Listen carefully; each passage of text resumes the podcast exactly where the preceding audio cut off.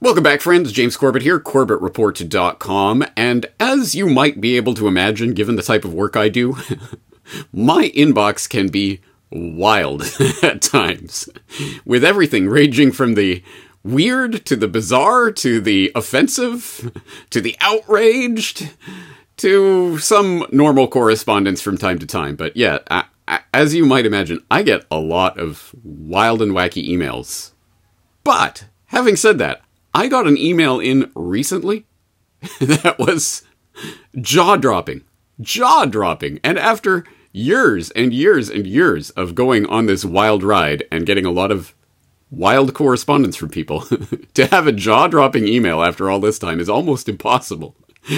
So I will reveal the contents of that email after we take a brief dive into the Corbett Report archives for a 2018, a highly relevant 2018 report that I filed on Satire is Dead, and we have killed it. And once you see this, uh, you'll be able to contextualize and understand why this email I received was so amazing. So, enjoy this flashback from the Corbett Report archives. Hello, friends. James Corbett here, CorbettReport.com. I hope you've had a chance to see my latest satirical video about who sponsors the Corbett Report. Just a little comedic fun that I had on the website yesterday, but I have a confession to make, and that's that every time that I have a purely comedic or satirical post like that, there's always a moment of hesitation before I hit the publish button, because I know 100% ironclad law of the universe know that no matter how over the top, no matter how obviously satirical whatever it is I'm posting is, there is someone out there that will take it completely seriously. And I wish I could find an exception to this rule, but I swear every single time it happens. Again, no matter how outrageous it is. So even the Yanny Laurel video that I posted a week or two ago, uh, it, you know, go to dictionary.com. When you type in taxation and go to the audio pronunciation, it says theft. even if you don't know anything about the taxation is theft mean, clearly you understand that that's satirical. And of course, 99.999% of the people out there did understand that that was satirical and comedic. But, as always, there were a couple of people who said, That's strange, I went to the site and it didn't do that, James. Look, I get it, I get it. I'm a serious person and talk about serious matters, so it's impossible that I ever say anything that's satirical. Well, no, that's not a, the case, and I've had a, I have a sense of humor that is absolutely a part of me and has been present and on display since I started the website. I've done satirical and comedic videos and, and podcasts and things the entire history of the Corbett Report website.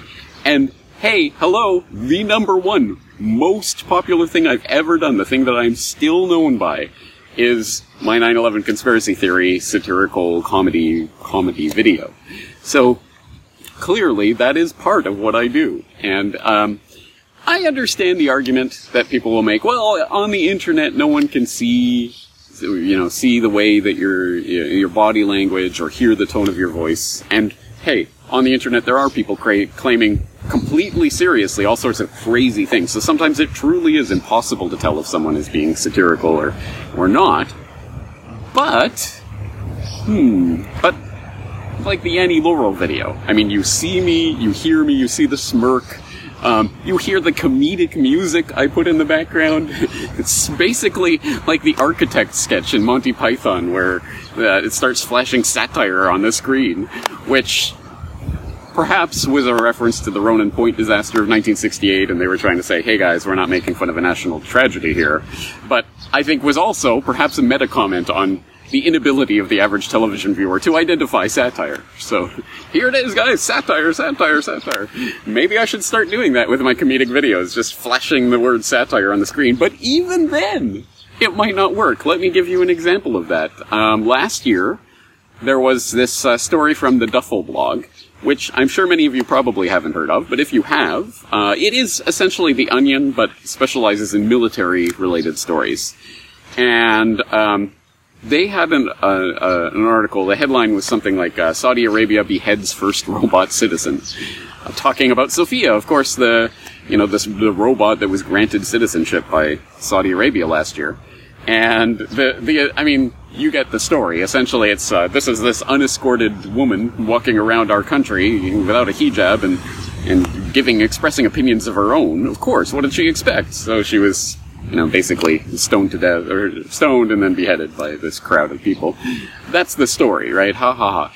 Clearly, it's actually quite a funny headline, quite a funny idea, right? I laughed when I saw it, and then uh, at the time I was still on the Twitter mind virus, so I thought, oh, this is funny. I'll tweet this out.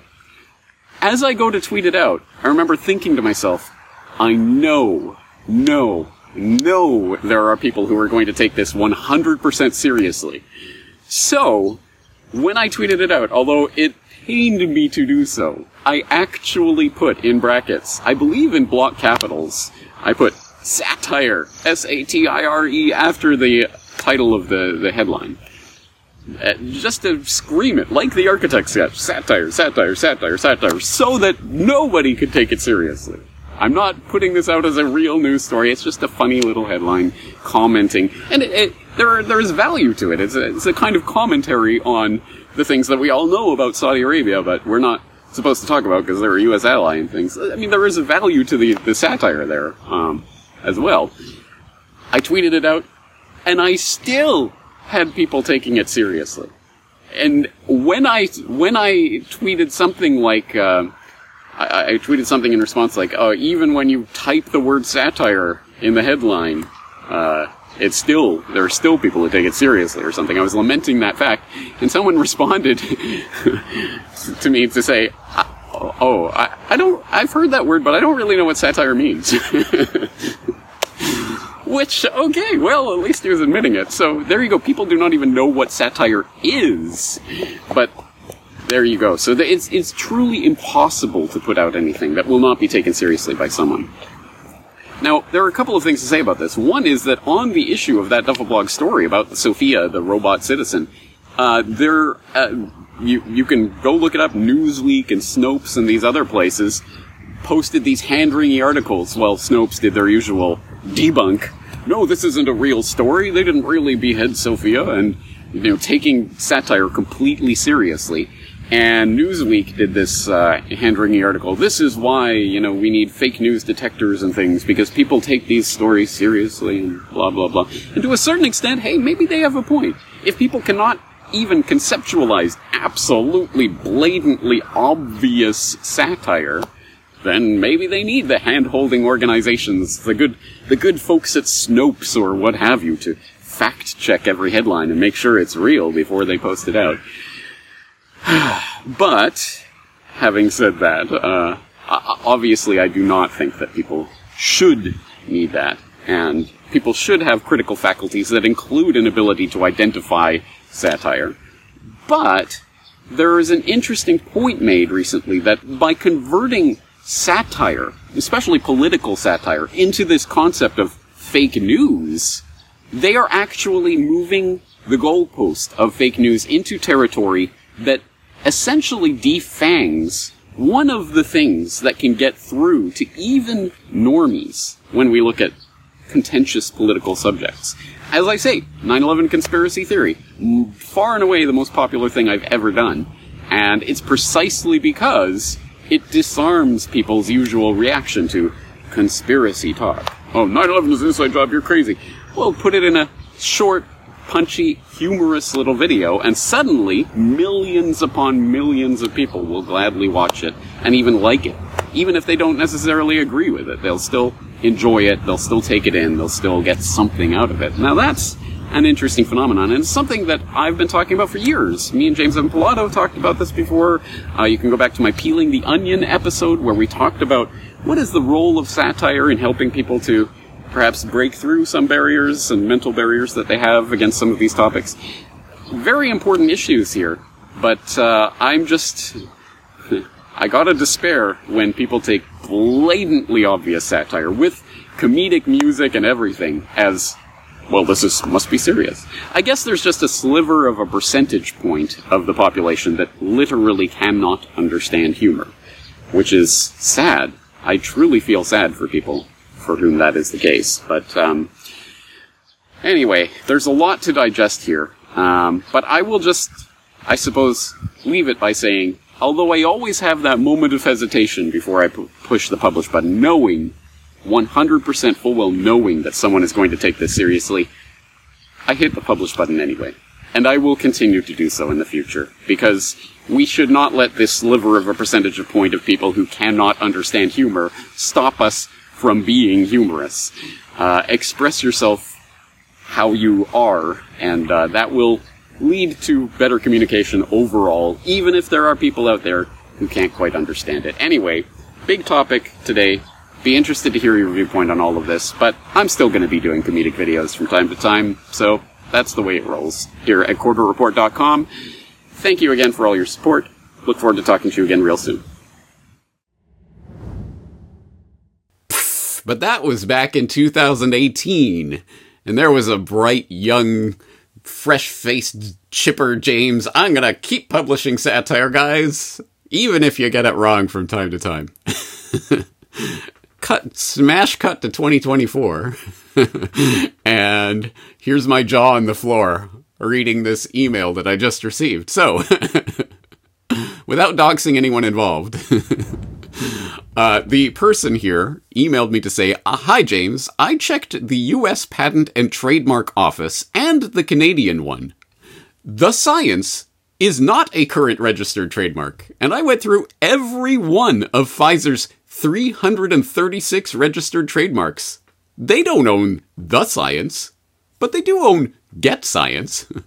Were you joking when you said they have the science as a registered trademark? Or is it registered in another country?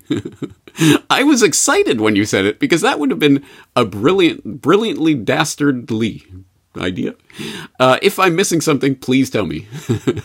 well, yes, anonymous internet interlocutor, yes. Um, you are missing something. It, yes, that was satire. Uh, so, for people who don't know, we're referring here to the Fake News Awards, the seventh annual Fake News Awards, which I recently aired. If you haven't seen it yet, I suggest you do. I think there's some good laughs in there, as well as some things that'll make you think and some new information that you probably didn't know before. But you kind of have to have the spirit of the seventh annual Fake News Awards in mind when you watch them to realize not everything I say in that report is word for word true. One of them being the science as a registered trademark. Uh, no, thank you for going through every single one of Pfizer's 336 registered trademarks in Canada. Uh, but no, you won't find the science in there, or I didn't think you would, because I made that up. Yes, that that of course was a joke for as part of the awards. Something that's kind of true in a sense, but not literally true, and no one will think I am literally saying it is a register. Oh, some people do think that. Well, okay, fair enough. In my defense, I will say that I did say it was the a registered trademark of the Astro Pfizer Dernica Corporation, which isn't a real thing and doesn't exist. So why were you looking for the Pfizer registered trademarks rather than the Astro Pfizer Dernica Corporation? But anyway, it just goes to show, it just goes to underline the point. No matter how over the top satirical you are, someone will always take it seriously. And you know what?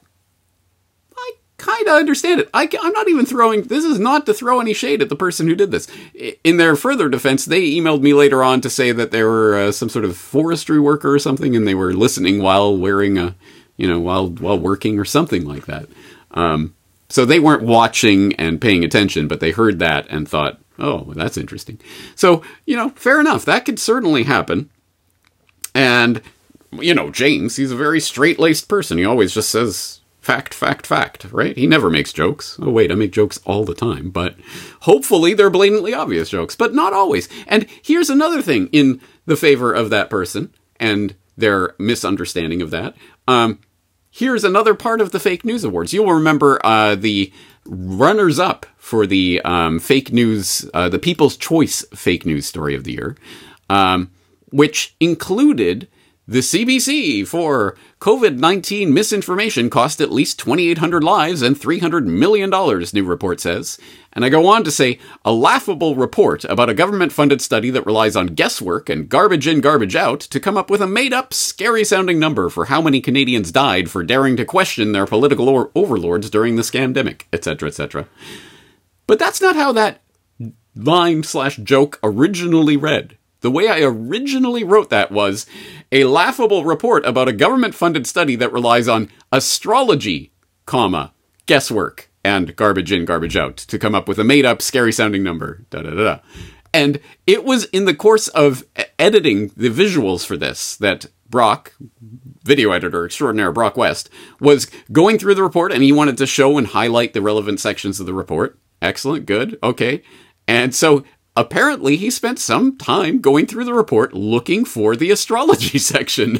and when he told me this, I can't find astrology anywhere in this report, James. I, again, I must admit, I was a little bit mind blown. Uh, I, I, I didn't possibly think anyone would take that literally seriously, but yes, we are at we are through the looking glass here where you know i guess who knows why not well you said astrology. It must be in this report.